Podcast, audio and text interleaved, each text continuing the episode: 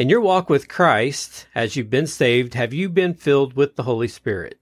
Do you feel like that you let the Holy Spirit lead and guide you in every aspect of your life? Well, last week we started a new mini series on the Holy Spirit, and we've been talking about the three baptisms, the threefold witness that is required according to God's Word when it comes to dealing with the Holy Spirit in our everyday life. This week, we're going to continue this discussion and finish up part one on our series of the Holy Spirit on connecting the gap right after this.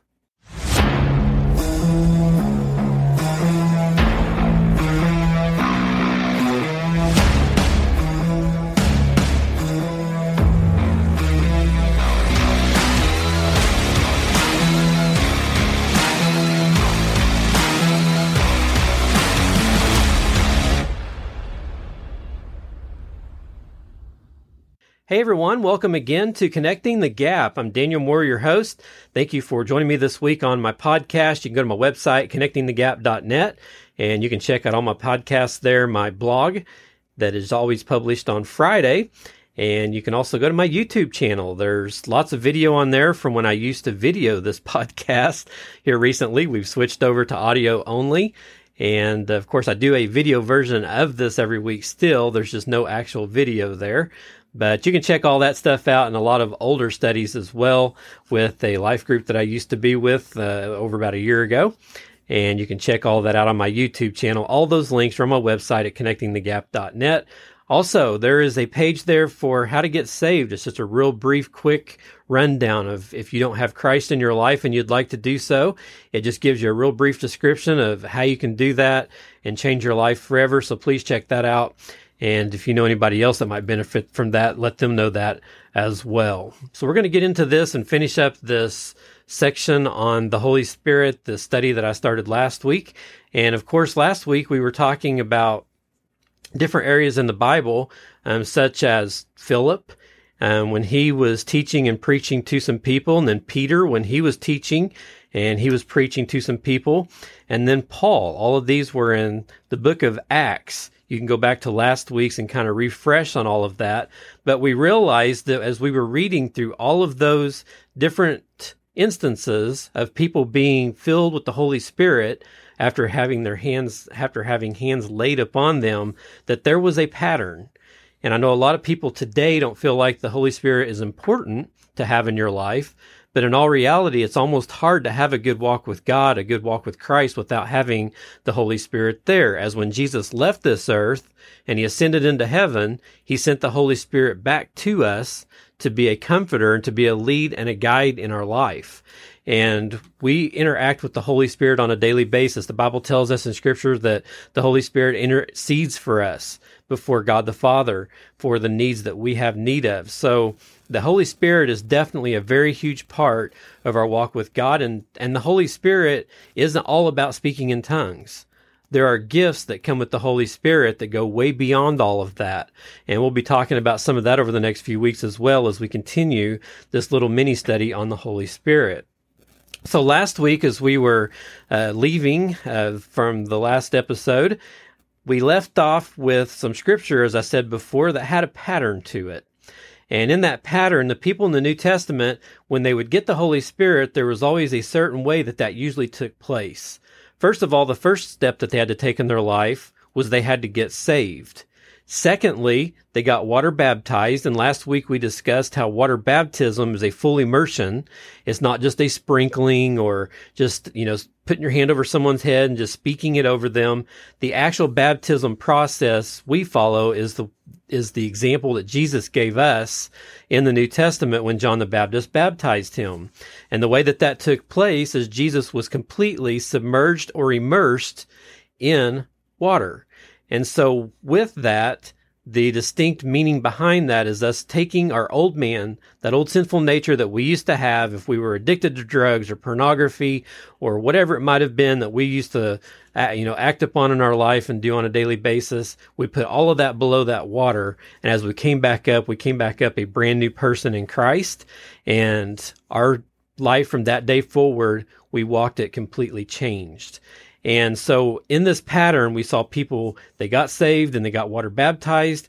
And then following that, they received or were baptized in the Holy Spirit. Um, you can read about all of that, those those different instances in Acts chapter two, verse 38, 39, and 40, right in that area. You can also read about that in Acts chapter 8, verse 14 through 17, and then Acts chapter 19, verses 1 through 6 to kind of see that pattern and how that took place.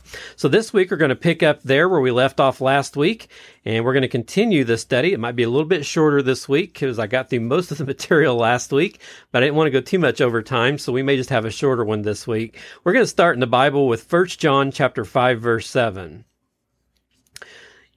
That scripture says, For there are three that bear witness in heaven the Father, the Word, and the Holy Spirit.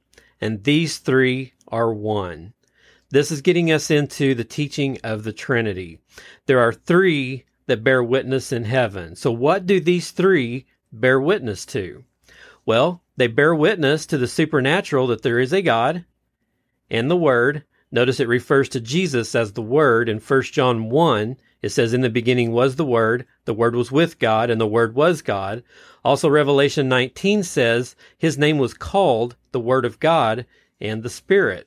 So there are three that bear witness in heaven. Now remember that we are talking about these three baptisms on earth as they occur in our lives. That's the salvation, the water, and the Spirit. So sometimes our salvation is referred to as blood. Why do you think that is? Well, the reason that our salvation is sometimes referred to as blood is because without the shedding of blood, as Hebrews says, there is no remission of sin. Jesus shed his blood. His blood washes away all of our sins. We are saved by the blood. So let's look at this next verse and see if we see these three baptisms once again. In 1 John chapter 5 verse 8, it says, and there are three that bear witness on earth the Spirit, the water, and the blood. And these three agree as one. In this scripture, he's saying there are three that bear witness on earth the Spirit, the water, and the blood Jesus or our salvation. Here's a synopsis of what these three baptisms do to us when we receive them. When we get saved, we become a new person. When we get baptized in water, the old person is cut off when we get baptized in the Spirit, we get the power to walk in the new. With those three processes taking place in our life, it's a complete work. Now, in order to go to heaven, we know that we have to be saved. As a Christian, we've got to accept Christ into our life and change our life and start a new path at that point. The thief on the cross said, Remember me when you come into your kingdom. Jesus looked at that thief and said, Today, you're going to be with me in paradise. He believed in Jesus and he got saved. But that thief did not get water baptized or spirit baptized, although he probably would have liked to, I'm sure. If he would have known what that was all about, he missed out on something huge in his life. And I highly doubt the soldiers would have probably let him do that. I don't think they would have sat there and let Jesus, you know, witness to him and bring him through all of that process there on that cross. However, that thief got saved, so he went to heaven. So, what that means is there are a lot of believers who get saved, but they don't get water or spirit baptized. Therefore, they have no power. There are actually many believers who walk the aisle as a child, but they never submitted their will to Christ, and they really didn't get saved. But later on in life, they get saved, and because they got water baptized before they don't think they need to be water baptized now, so they miss out on this work because this has to happen after they acquire salvation. So, as the Bible states, it's in this order salvation, water, and spirit. We know the Old Testament is an example for us. In 1 Corinthians chapter 10 verse 6 and 11 it says that everything in the Old Testament was written for our instruction as an example to us. In 1 Corinthians chapter 10 verse 1 it says, "Moreover, brethren, I do not want you to be unaware that all our fathers were under the cloud, and they all passed through the sea." This is speaking about Moses. He was their type of a deliverer. In other words, he was a kind of a type of Christ. In other words, Christ delivers us from bondage. Moses delivered the Israelites from bondage. Moses is not Christ, but he is a type or a symbol of Christ. We are to be water baptized and baptized in the Spirit. We all know that in the Bible there is a lot of symbolism. With that being said, the Spirit is also sometimes called oil. In other words, to be anointed with oil. And sometimes it was referred to as the cloud and the fire. Remember, the children of Israel were led by a cloud by day and a fire by night. That was the Holy Spirit. The Bible also refers to it as you will be baptized in the Spirit and fire. You need to be baptized into Jesus, in water, and in the Spirit. So watch the figurative language in the next scripture and see again if you see the three baptisms. In 1 Corinthians 10:2 it says, "They were all baptized into Moses in the cloud and in the sea." Notice it uses the word baptized. They were baptized into Moses, which was their type of Christ, in the cloud, which is the Spirit, and they were baptized in the sea, which is water. It uses the word baptize very specifically. In the tabernacle that was up at that during that day of Moses and the Israelites when they were all out in the wilderness wandering around, there was only one door to get into that tabernacle, and that represented Jesus. When you come into the tabernacle, there were three things you had to do to get to that holy place. You first come to the altar where you shed a blood sacrifice for sins. So there you see salvation and blood again as the first step. You then reach the laver, which is full of water. It's a water basin, and you wash in the water. That's the water baptism. Then you reach the flask and the lamps with oil, and you anoint with oil. That's baptism in the Spirit. So people come in, they get saved, and they and and you say that they need to be water baptized. Okay, I'll get water baptized, but then you they say that you need to be baptized in the Spirit.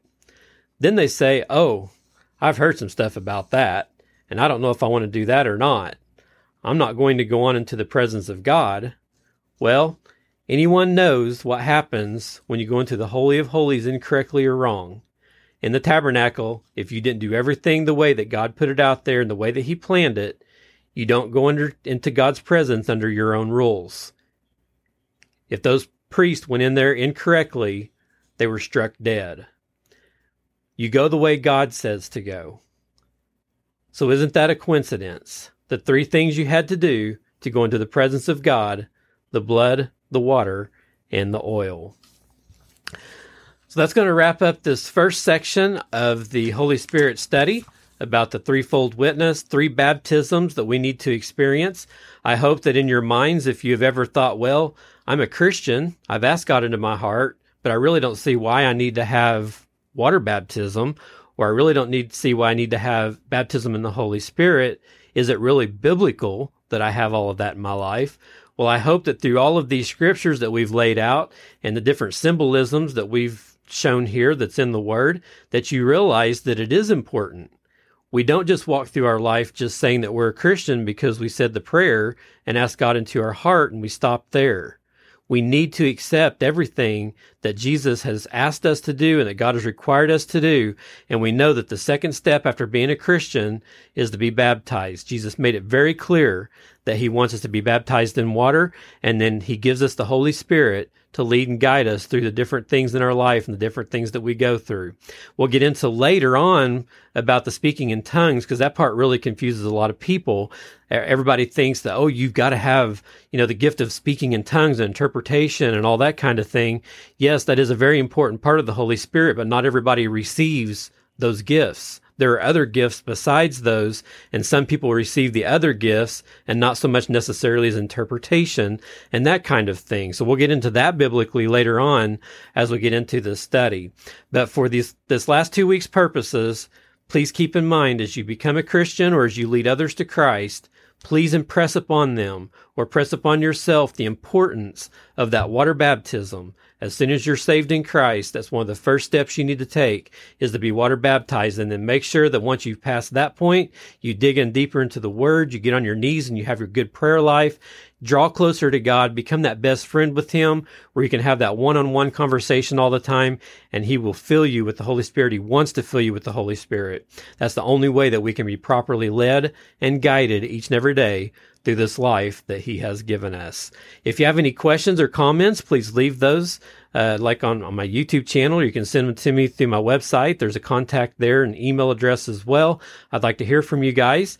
And if you have any question on any of this, I'll do my best to give you some good answers, some good biblical answers for that. Hopefully I was able to explain that pretty good as we went through this last couple of weeks.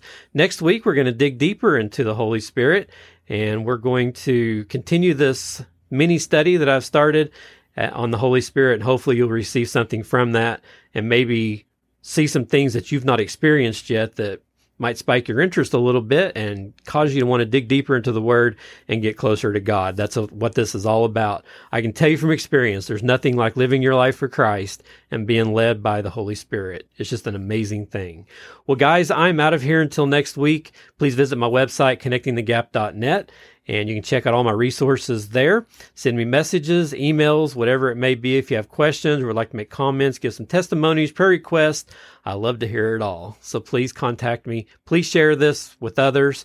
Subscribe to my podcast. That'd be greatly appreciated. Help spread the word of Jesus Christ to all the nation. I'm out of here until next week. You guys have a great, blessed week, and I'll see you next week on Connecting the Gap.